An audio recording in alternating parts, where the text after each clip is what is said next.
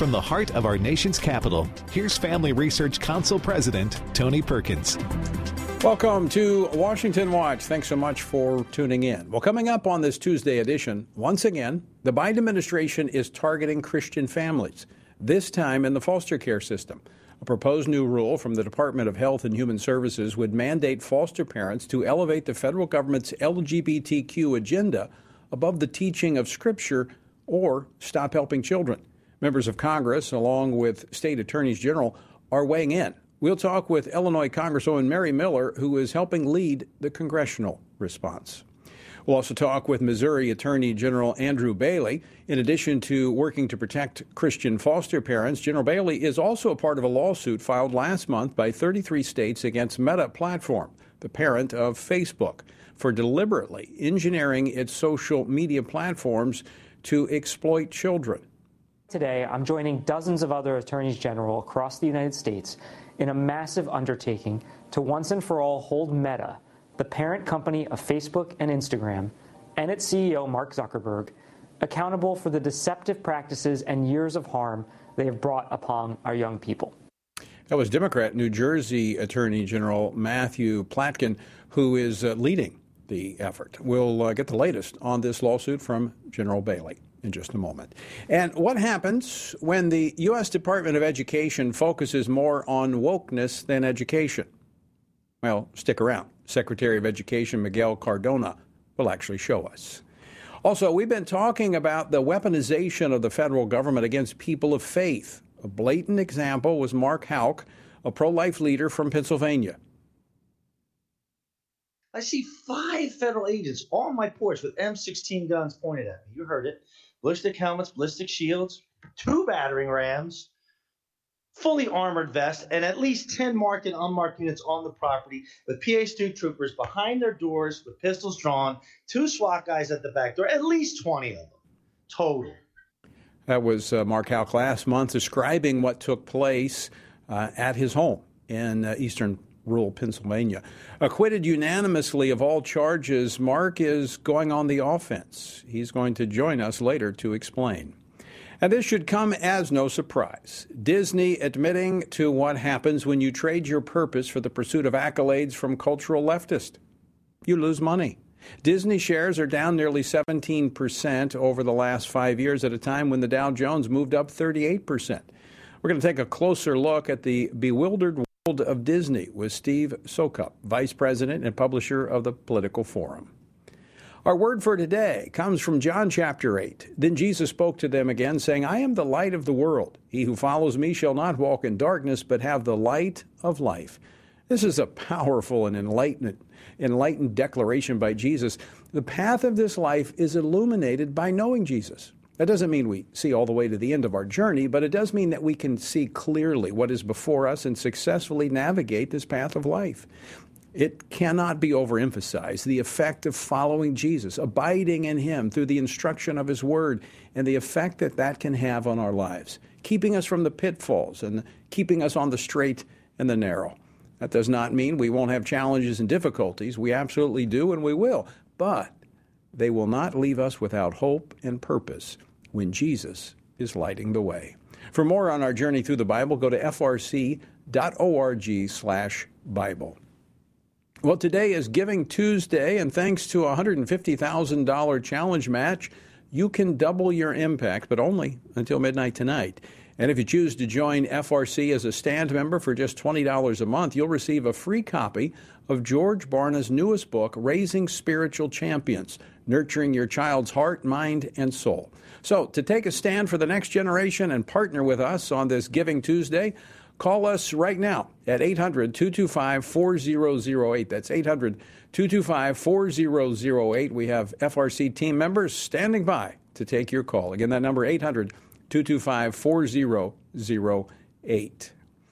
Well, the Biden administration the Biden administration's Department of Health and Human Services has proposed a new rule that would target and penalize potential Christian foster parents by claiming they would not provide a safe or appropriate environment for children due to their biblical values. Now, what we've seen happening in the foster care system is a decline in families actually opening their doors to foster children. So we're, we're actually at a crisis point. But here we have the federal government under the Biden administration wanting to actually push more families out of the foster care system. And, and given the crucial role that faith based participants in the child welfare system play, why would the Biden administration pursue a policy that will only hurt vulnerable children?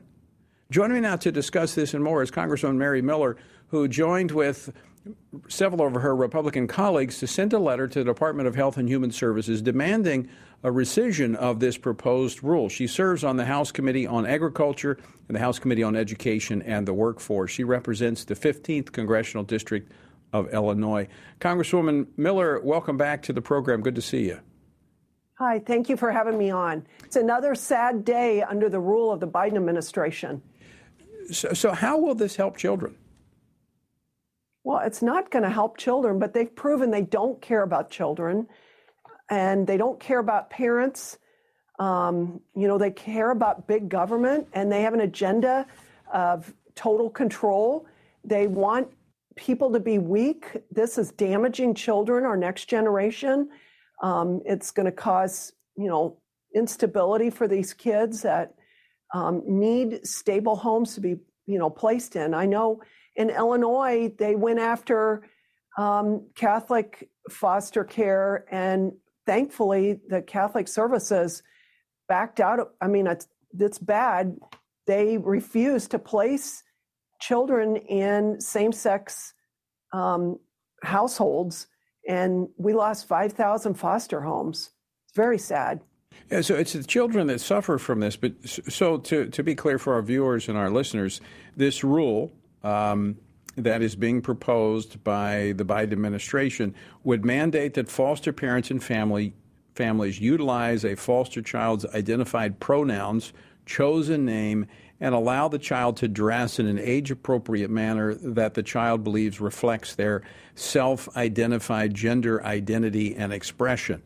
What this does is that it essentially says the only answer to this issue of gender dysphoria is to go along with the federal government's approach. If you're a Bible believing Christian, yeah. and you believe that a child, as an individual, you're made in the image of God and that He created you, you can't teach the child that. That would run afoul of what the Biden administration is proposing. I mean, it's a total attack on freedom of conscience, freedom of religion. Um, and the other thing I, I can't get over is that we are, or the Biden administration is promoting the radical mutilation of a child's body to get the body to fit the mind instead of helping the child's mind fit the body. And no matter how much you mutilate the body, every cell in that child's body is either XX or XY. I mean, this is just it's insane. They don't represent the American people. They're they're completely um, out of touch with the American people. American people don't support this. So, so this this rule implies, and I'm, I'm actually quoting from the letter that you sent to the yeah. Department of Health and Human Services. The, the rule implies that to not affirm a child's sexual orientation or gender identity is abuse. And this sets a dangerous precedent way beyond simply this rule for adoption. Right. These people are perverts. Every person in the Biden Biden administration's cabinet is just so radical. They don't represent the American people. And this Secretary Cardona, has been promoting uh, transgenders in girls' athletics and in their locker rooms, in their safe spaces. Um, they are promoting just perverted literature in libraries, going after parents and schools that want to resist.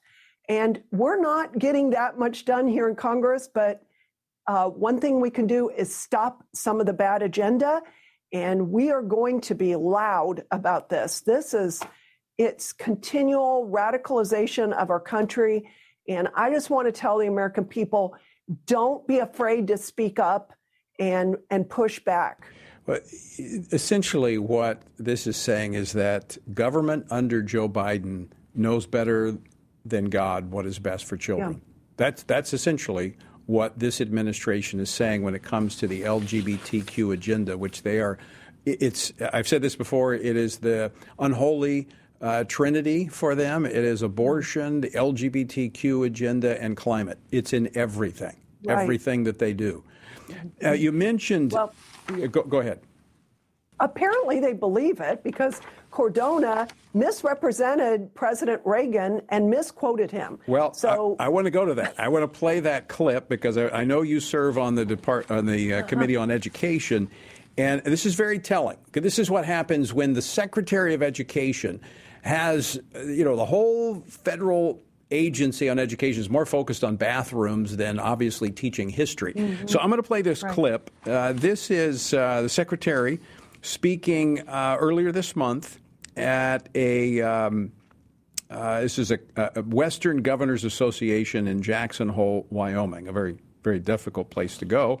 Uh, play clip number four. We're going to set up follow up calls with every governor we met with to make sure we're available. Um, as uh, I think it was President Reagan said, we're from the government. We're here to help. Now, he didn't realize what he was saying. Obviously, he doesn't uh, know his history. But I want to play the clip from Ronald Reagan where he and he used this a lot. He used this. He said this a lot. Uh, but play clip number five.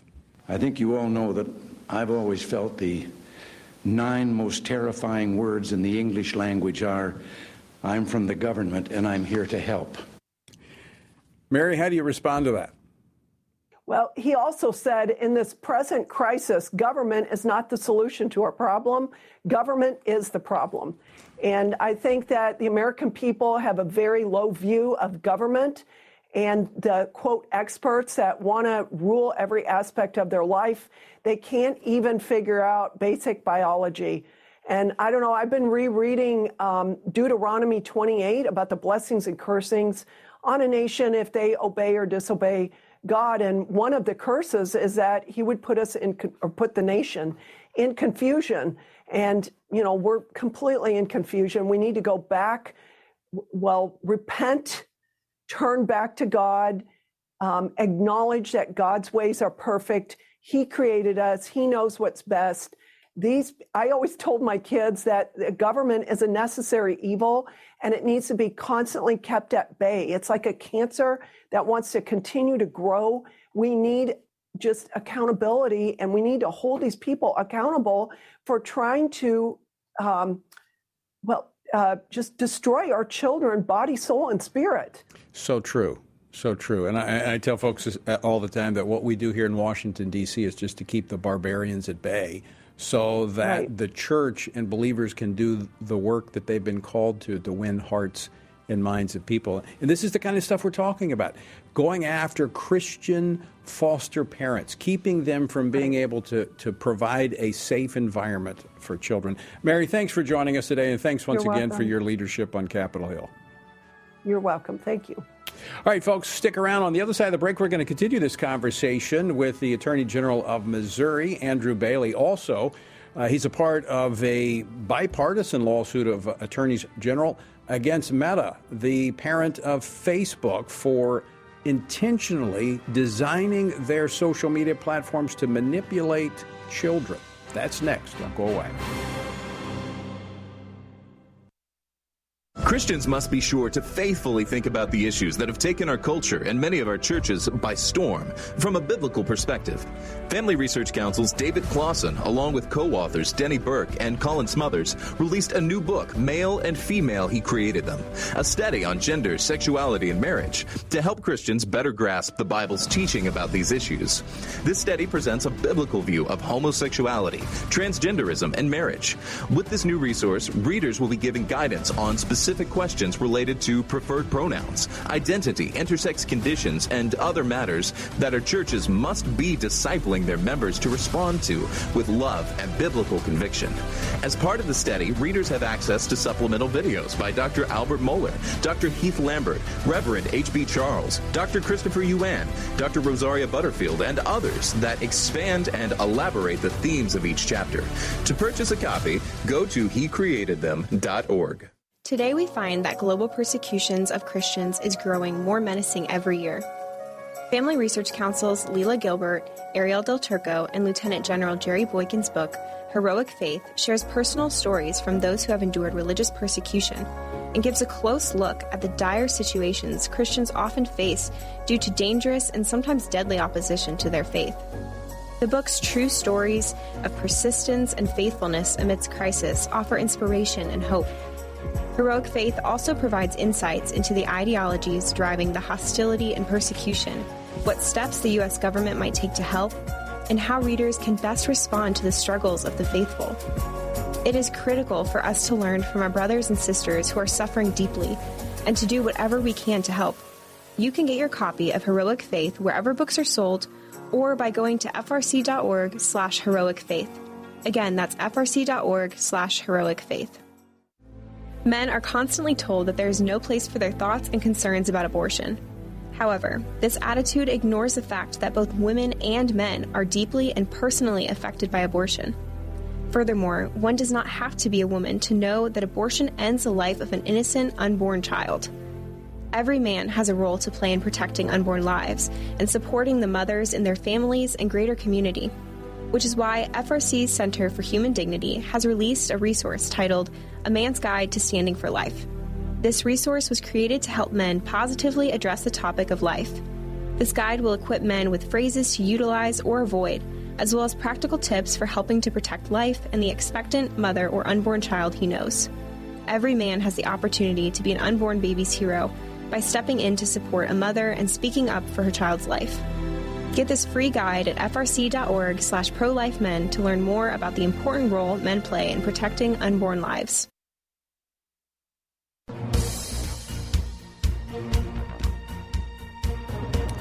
Welcome back to Washington Watch. Thanks for being with us on this Tuesday. The website, tonyperkins.com. All right, more than uh, 40 state attorneys general have sued Meta, the parent company of both Facebook and Instagram, for intentionally designing and deploying addictive features to its platforms that put youth at risk. Now, the harmful impact of these platforms on children and teens can include increased levels of depression and anxiety, increased hyperactivity, lack of sleep, and other mental health concerns. Now, did Meta lean into addicting children to its platforms while misleading the public about such harms? Joining me now to discuss this and more is Missouri Attorney General Andrew Bailey. General Bailey, welcome back to Washington Watch. Thank you for having me on. I, I want to get to this, and then then I, I want to uh, I want to talk about the the lawsuit, uh, the uh, the the letter that uh, the attorneys general, I think about 18 or 19 of you have sent to the Biden administration regarding uh, Christian foster care families that, under a new rule being proposed by the Biden administration, would essentially be kept out of the foster care business. Yeah, and you know both issues are about protecting children. And when it comes to the lawsuit against Meta, this is an important piece of litigation. We've exposed the manipulative practices of the Meta platform that designed features in order to make kids addicted. And lo and behold, screen time is bad for kids. And I think one of the problems here is that Meta has hidden their uh, head in the sand and refused to uh, obtain data or, or, scientific studies to measure the negative, harmful impacts on kids, and uh, denied, deprived the public of access to that information. But that's in keeping with their their practices. Look, when they were uh, when they were manipulating their platform to make kids more addicted, they were doing it to obtain personal information to maximize their profits, and it's putting kids at risk they knew this information internally documents that reveal that they they knew exactly what they were doing and there are negative physical, psychological consequences that have come from this.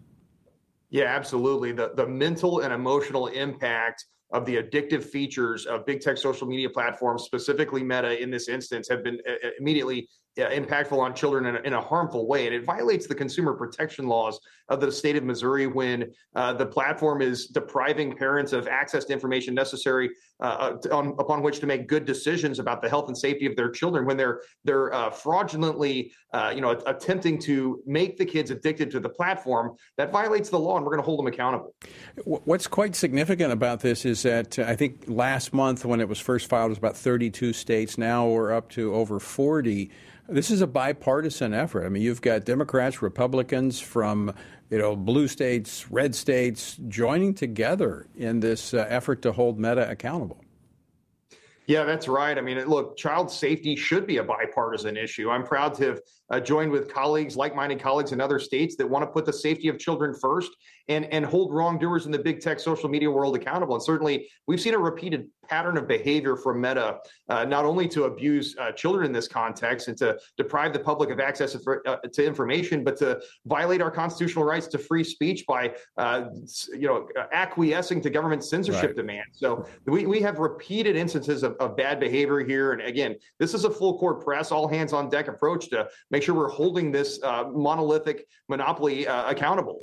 So where does this go? As I said, the, the suit was filed last month. What's the status? What, what are the next steps?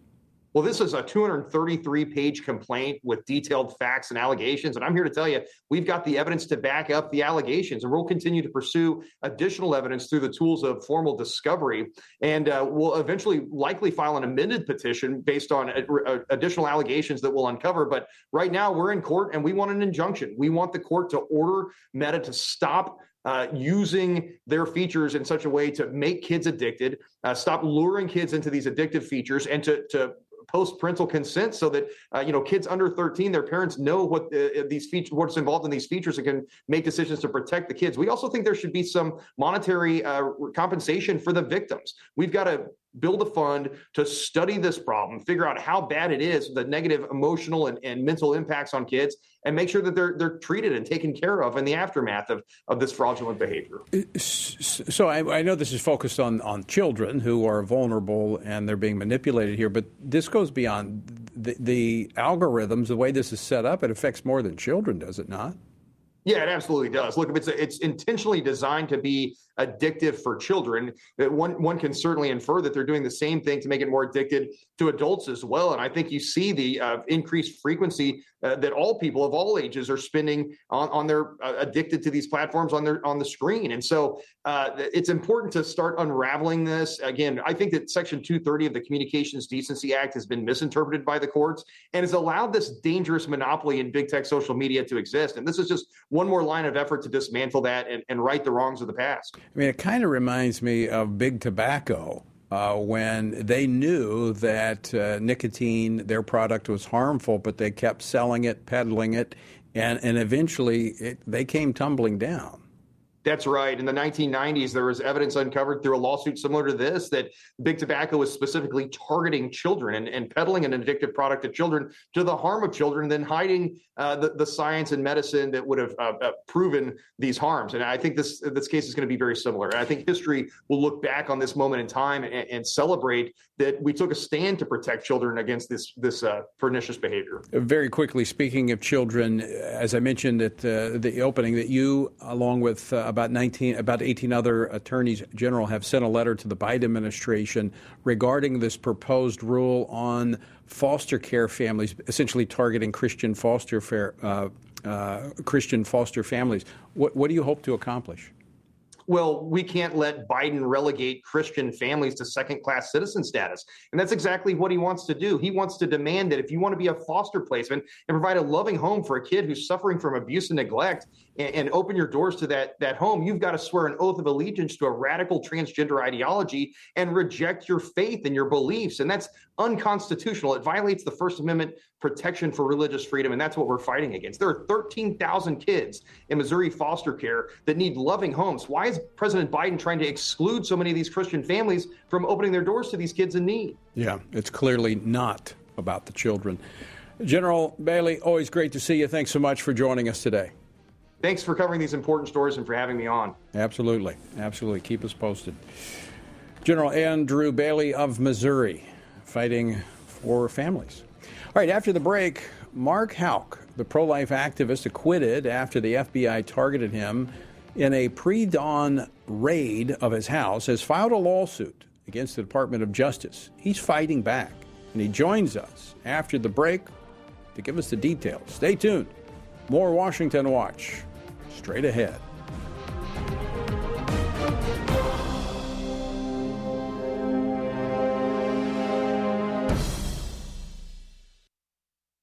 Christians must be sure to faithfully think about the issues that have taken our culture and many of our churches by storm from a biblical perspective. Family Research Council's David Closson, along with co authors Denny Burk and Colin Smothers, released a new book, Male and Female He Created Them, a study on gender, sexuality, and marriage to help Christians better grasp the Bible's teaching about these issues. This study presents a biblical view of homosexuality, transgenderism, and marriage. With this new resource, readers will be given guidance on specific specific questions related to preferred pronouns, identity, intersex conditions, and other matters that our churches must be discipling their members to respond to with love and biblical conviction. As part of the study, readers have access to supplemental videos by Dr. Albert Mohler, Dr. Heath Lambert, Reverend H.B. Charles, Dr. Christopher Yuan, Dr. Rosaria Butterfield, and others that expand and elaborate the themes of each chapter. To purchase a copy, go to hecreatedthem.org. Today, we find that global persecutions of Christians is growing more menacing every year. Family Research Council's Lela Gilbert, Arielle Del Turco, and Lieutenant General Jerry Boykin's book, Heroic Faith, shares personal stories from those who have endured religious persecution and gives a close look at the dire situations Christians often face due to dangerous and sometimes deadly opposition to their faith. The book's true stories of persistence and faithfulness amidst crisis offer inspiration and hope.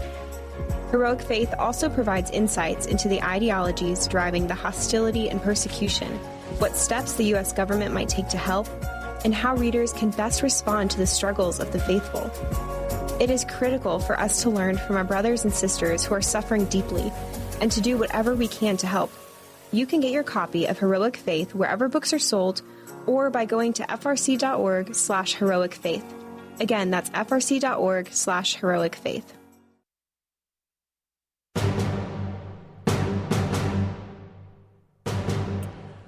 Welcome back to Washington Watch. Tony Perkins, good to have you with us. Now, we've watched as the Biden administration has weaponized the federal government to target and prosecute anyone who dares oppose their agenda. Now, among the most emblematic of such prosecutions was that of Mark Houck, Pennsylvania pro life advocate who was arrested uh, at his home for defending his son in an altercation outside of a Pennsylvania abortion facility. He was arrested in a highly politicized raid by the FBI more than a year after the incident. And he was facing more than a decade in prison. Now, Houck was acquitted unanimously on all charges. Houck has now filed a lawsuit against the FBI and the Department of Justice noting both the faulty investigation and the use of excessive force by the SWAT team arresting him in front of his family. Joining me now to discuss this is Mark Houck. Mark, welcome back to Washington Watch. Thanks, Tony. Great to be back with you. So I, I, I wanted just to, to set the stage because you know it's been a while since you've been on, and some people may have forgotten this account. There in in Pennsylvania, local authorities refused to press charges on any of this. This thing was finished and done, right? That's right. Uh, within months of uh, the original altercation, uh, the DA didn't want to press charges. It was just a local problem handled by a private criminal complaint, which was totally dismissed uh, in April of 2022, which was six months after the uh, the incident, and then of course the raid, like you said, was uh, was almost a full year later. And this was based upon the FACE Act. This was a, a, a, law that goes back to the Clinton era, that uh, the Freedom of Access to Clin- Clinic Entrances Act. Again, give us a quick uh, overview of what happened that morning at your house. Sure. Well, it was 6.30, 6.45 in the morning when a heavy bang came to my door, and uh, the people outside, I didn't know who they were, could not see them, didn't announce themselves, just demanded that I open up the door. When I came to the door, I asked who they were. They said it was the FBI, banged again. I said, "Stay calm. I got seven babies in here." And suffice to say, when I opened the door, there was 20 plus federal agents and PA law enforcement, state troopers on the lot with M16 guns and pistols pointed at me, and then eventually at my wife and seven children. And they took me into custody about three minutes uh, later with no warrant issued or, or presented to us at the time. Uh, no warrant. They just arrested you based upon what? Well, they had a warrant, but they didn't present it. Um, and when we asked them for it, they said, uh, we're taking him with or without a warrant. So once I was placed into custody, they turned over a cover sheet to a warrant. So it was a warrant for my arrest under the FACE Act, as you said, but uh, but they weren't prepared to offer it to us uh, when my wife demanded that that she see it. So we know now this went on to court. You had to defend yourself in court, but they, they, they threw it out. There was no basis for them to bring these charges against you in the federal court. Is that correct? Well, uh, they tried to make the case that there was a basis, but uh, 12 jurors of my peers said there was no case, and uh, unanimously, unanimously, it has to be guilty or not. Uh, they decided that uh, there was no evidence and, and motive was not there. So uh, it was total abuse of uh, prosecutorial misconduct, I should say. And uh, the way they handled the investigation from the FBI put my children in harm's way, put my wife at risk, put us all in, in grave danger and so that's why we're we're suing the government right now. So I, I, and I commend you for that because this is one of the ways that we hold the government accountable that is out of control. So t- tell us about this lawsuit and uh, and and and what you've heard so far. Sure. So we filed uh, two weeks ago uh, our preliminary complaint uh, that the government now has six months to reply to. This is just an initial complaint that has to do with basically things that can be itemized, lost income, and quantitative data that we have as a result of um, the raid. Uh, ultimately, it will move towards something that's more punitive uh, on a second level. But right now, this is the first wave where we're demonstrating the type of traumatic effects and and uh, uh effects that were brought on to our family as a result of this uh, uh, poor and dangerous decision on the part of the, the federal government. And look, I'm, I'm former law enforcement. I, I am a law and order guy. I know you are as well. But when they they cross the line and they politicize our system of justice, we have to hold them accountable. And I do hope that you go beyond just the quantitative damages here done to your family to make it punitive. Someone should pay a price for what they did you because it wasn't just about you. This was a message that they were sending to pro lifers across this nation.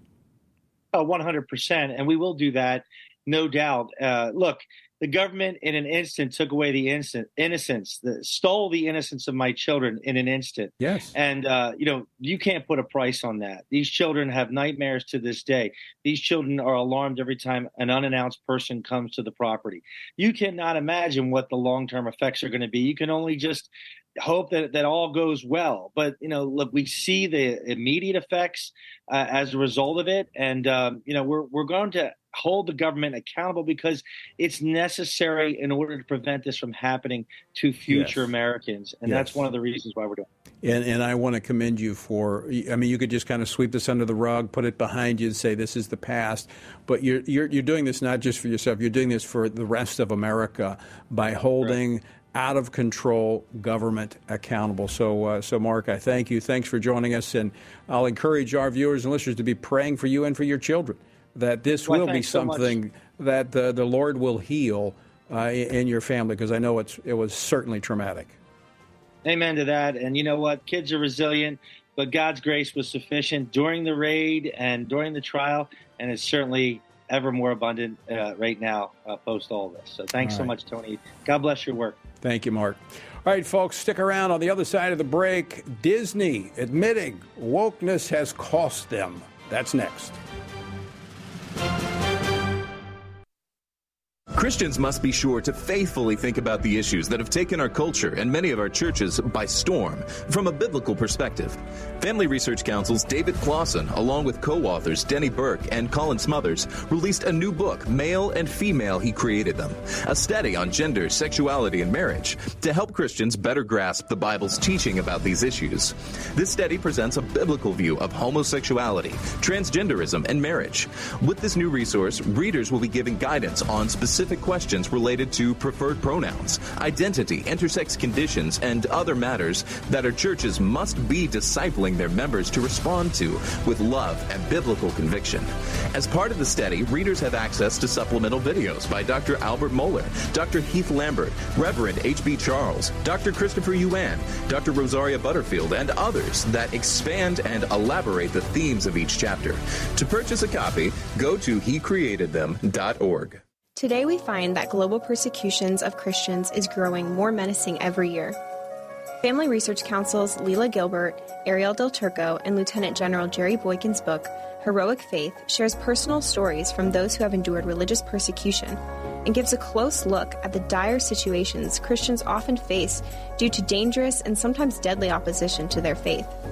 The book's true stories of persistence and faithfulness amidst crisis offer inspiration and hope. Heroic Faith also provides insights into the ideologies driving the hostility and persecution, what steps the U.S. government might take to help, and how readers can best respond to the struggles of the faithful. It is critical for us to learn from our brothers and sisters who are suffering deeply and to do whatever we can to help. You can get your copy of Heroic Faith wherever books are sold or by going to frc.org slash heroic faith. Again, that's frc.org slash heroic faith. Men are constantly told that there is no place for their thoughts and concerns about abortion. However, this attitude ignores the fact that both women and men are deeply and personally affected by abortion. Furthermore, one does not have to be a woman to know that abortion ends the life of an innocent, unborn child. Every man has a role to play in protecting unborn lives and supporting the mothers in their families and greater community, which is why FRC's Center for Human Dignity has released a resource titled A Man's Guide to Standing for Life. This resource was created to help men positively address the topic of life. This guide will equip men with phrases to utilize or avoid, as well as practical tips for helping to protect life and the expectant mother or unborn child he knows. Every man has the opportunity to be an unborn baby's hero by stepping in to support a mother and speaking up for her child's life. Get this free guide at frc.org slash prolifemen to learn more about the important role men play in protecting unborn lives.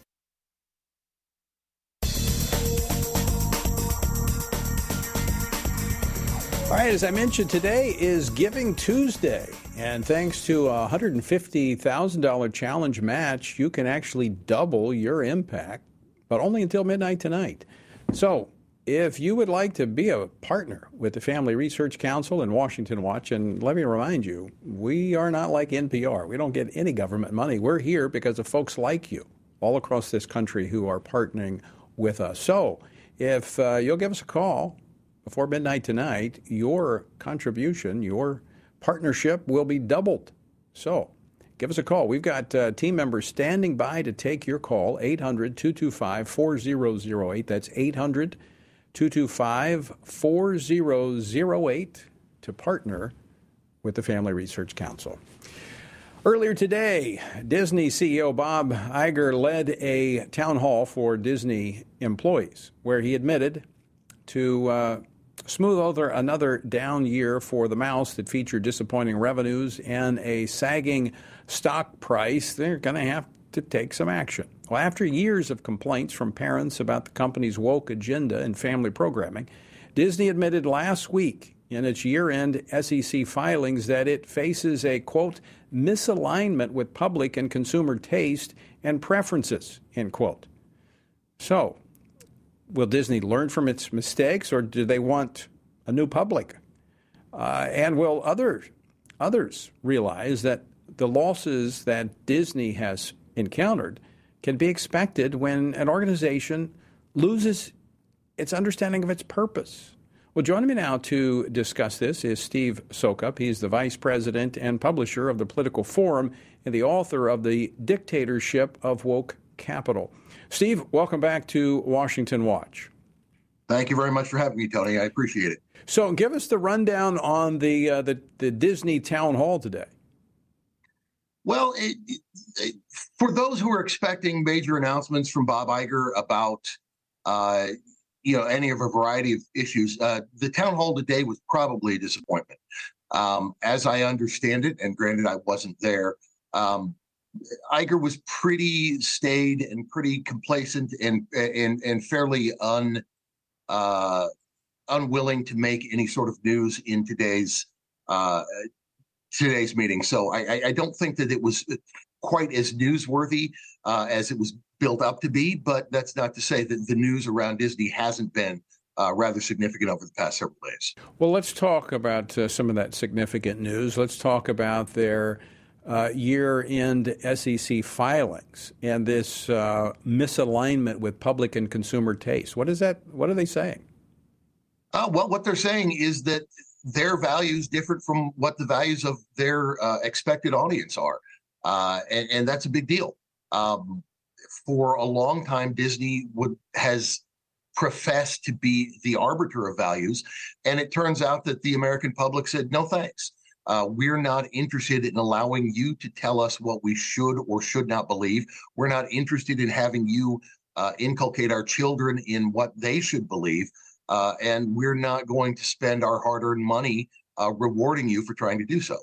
So, is this a political epiphany for uh, for Disney? Is it a, a revelation of truth? Uh, it should be. Um, I I think Disney faces a couple of, of very serious problems uh, in trying to recover from uh, this misalignment. Um, the first of these is the fact that it's in the business uh, of, of selling values. Uh, you know, storytellers uh, from Aesop to Jesus to, um, you know, the the Grimm brothers all the way forward uh, have have been in the business of using storytelling uh, to transmit values and virtues from one generation to the next, and that's the business that Disney got in.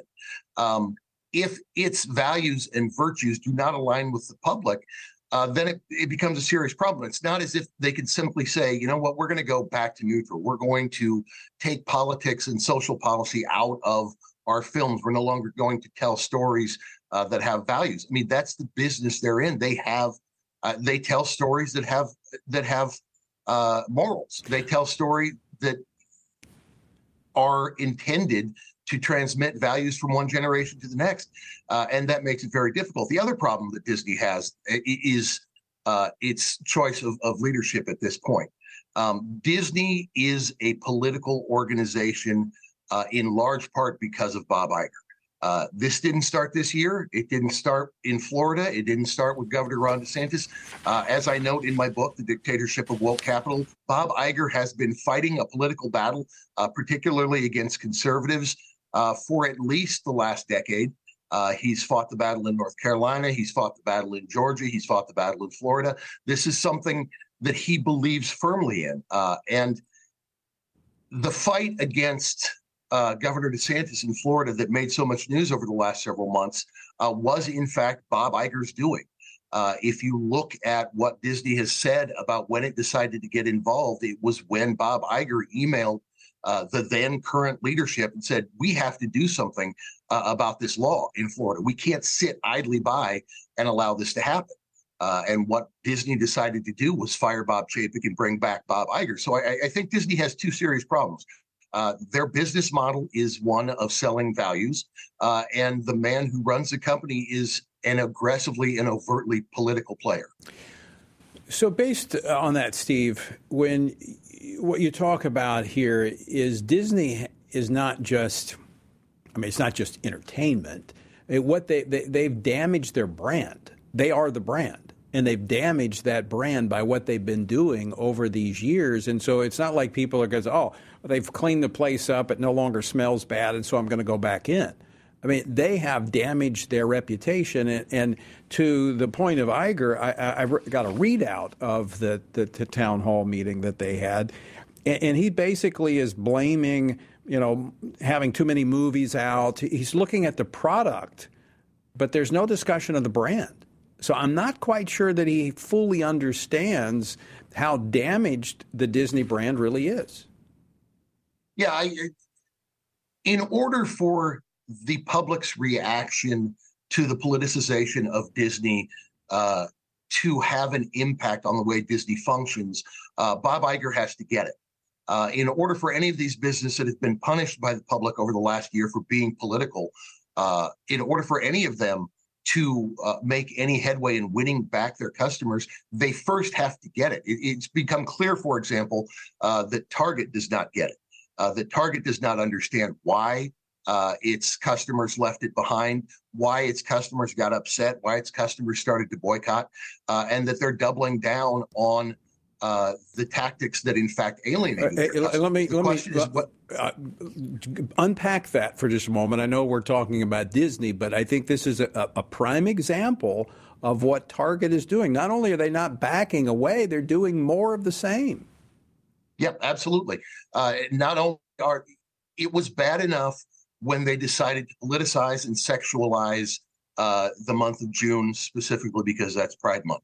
But now they're doing very much the same to Christmas. Their Christmas displays are uh, reportedly very aggressively uh, sexualized and very aggressively politicized, and and that is a demonstration of the fact that the management of Target doesn't understand or is unwilling to accept the verdict delivered to it by the public. So let's talk about that verdict for just a moment. Let's talk about the bottom line of these companies. I mean, what? How are they explaining this away to shareholders? I, I, that's a good question. Uh, I don't think they can explain it away to shareholders without sounding crazy. Um, in order to explain it way to way away to the shareholders, they have to, as as you implied uh, at the beginning at the beginning of this segment, citing Bertolt Brecht, they would have to say the public is wrong and we need a new public. We need to elect a new uh, public, and and and that's not any way to function uh, in a uh, commercial industry uh, such as Target's in. Uh, any way to function with shareholders, it, it, it's essentially courting uh, the wrath of both uh, customers and shareholders. So, so Steve, let me ask you this question. Uh, this is my sense that they feel like, oh, this is just a fad. It's going to blow over, and the public will forget all about this in another six months, and it'll be back to business as normal. But that doesn't appear to be happening. The, the public seems to be fixed on this. When they're forcing something down the throat of the public that the public doesn't want, they're not buying it. No, I, I, think the public is exhausted with politics being everywhere and in, in everything. Uh, it's not that Target is left wing. It's not that Bud Light embraced left wing values. It's not that Disney is liberal. Uh, they are, uh, and in fact, they have. But that's not the point. The point is that people are tired of having politics shoved down their throat at every possible occasion. Uh, they're just exhausted with the whole thing, and it's not something that's going to go away. As long as they keep doing this, this is something that the public is going to react to negatively. So, how long will these businesses survive? Well, I, I, I think they survive in one form or another for a long time. Uh, the question is, how long does management survive? Uh, how long do the boards and and the shareholders uh, agree to keep Bob Iger on, for example, if he doesn't get it, if he continues to pursue uh, the agenda that got Disney into trouble in the first place. Um, I don't think Bob Iger is the man for the job. He may have built Disney into a, into a giant entertainment company, and he may be the nicest man in entertainment, as everybody says, but he is not for the the man for the job at this point. And eventually, uh, the Disney board and Disney shareholders are going to get tired of uh, what he's doing and his inability to recognize uh, that he's a big part of the problem. So, Steve, when you look at you, you mentioned Target, they're doubling down, their stock is down. Uh, Disney, as I pointed out, while the Dow Jones up 38% over the last five years, they've dropped 17% in their value. Um,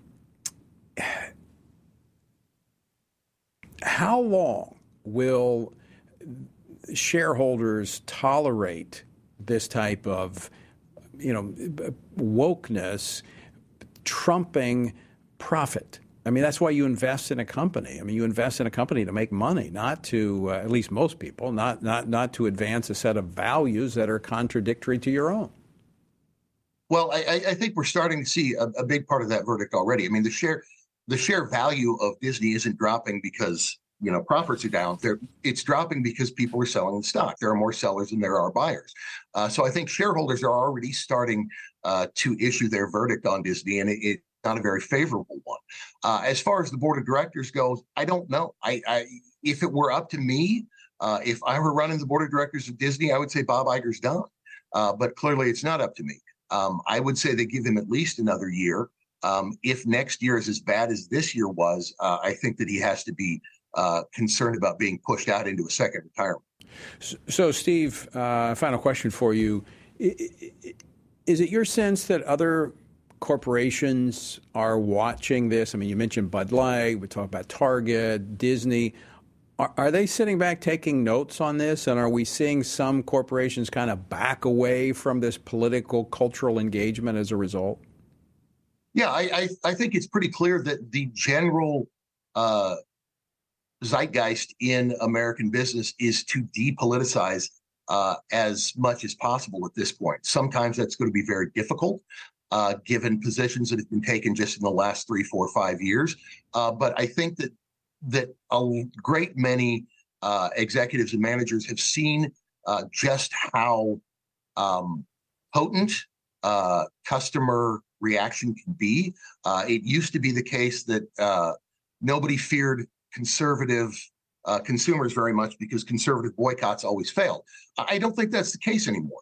I think that um, even though these are not organized boycotts, that they have been very effective and that they have certainly sent a message uh, to the companies that have been affected and to others who might go down that same road. Uh, you know, as you know, to use the uh, the the uh, Godfather uh, analogy, these guys are Luca Brasi uh, swimming with the fishes. They're the warning to the rest of business that if you push this too far, you will end up the same way. So I, I, I think that what we're starting to see among a great many corporate leaders is a desire simply to get out of the politics business. And, and your recommendation to consumers would be to continue to uh, to vote with your dollars and avoid those businesses that vote contradict your, your, values. Values. Yep, vote with your dollars and invest with your dollars. invest your values as well. All right, uh, Steve Soukup, thanks so much for uh, joining us. Appreciate the work you do on the corporate front. Thank you very much for having me, Tony. I appreciate it. All right, Steve Soukup. Uh, you find out more, go to tonyperkins.com. I, I, I find this really interesting and encouraging as we see the consumers responding to this. And, you know, whether or not these corporations get it, I don't know. I mean, you look at Disney, I don't know that they'll do a course correction, but you know what? We can live without Disney. But I'm, I'm concerned about what I see in the federal government doing the same thing. We talked about this yesterday with the Department of Defense seeking another $114 million for diversity, equity, and inclusion training.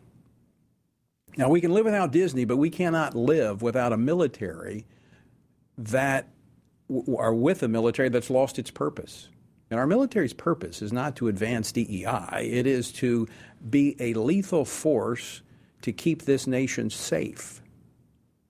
And this is why we've got to speak out so clearly against this woke agenda. Destroys businesses, and leads countries down the wrong path. This will only weaken our military even more as this Biden administration continues to seek this nonsense that corporate America is now having to reckon with in terms of lost profits. Fortunately, the government just prints more money. But there comes a point when our military, when it's weakened and can't defend this country, it'll be too late. It's why we must pray, we must vote, and we must stand.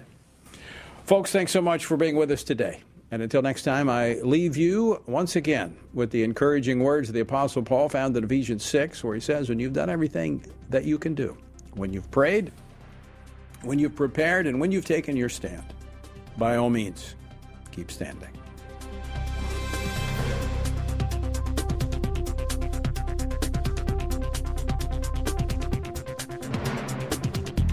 Washington Watch with Tony Perkins is brought to you by Family Research Council and is entirely listener supported.